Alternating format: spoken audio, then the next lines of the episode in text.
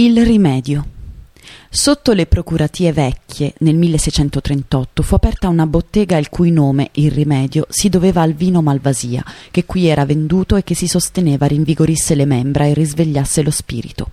Il vino Malvasia, importato da Cipro e da Creta fin dal Medioevo, tra il 1500 e il 1700, grazie ai veneziani, era diventato il vino più importante e apprezzato d'Europa. Non a caso a Venezia alcuni locali che vendevano soltanto vini pregiati e malvasia prendevano il nome da questo vino.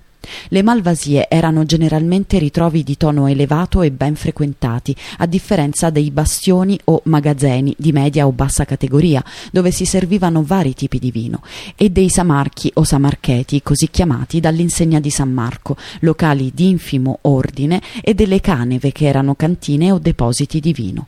Botteghe specializzate in vino erano anche le banderuole, dove veniva applicato l'apposito dazio per ogni gotto, bicchiere da 0,16 litri che vi era servito. Per liberalizzarne il mercato su richiesta dei mercanti di Cipro, il 27 luglio 1765 il Senato decise lo scioglimento dell'arte dei mercanti di Malvasia. Dieci anni dopo, Giorgio Quadri acquistò il rimedio e lo trasformò in un elegante ritrovo che prese il nome dal suo proprietario.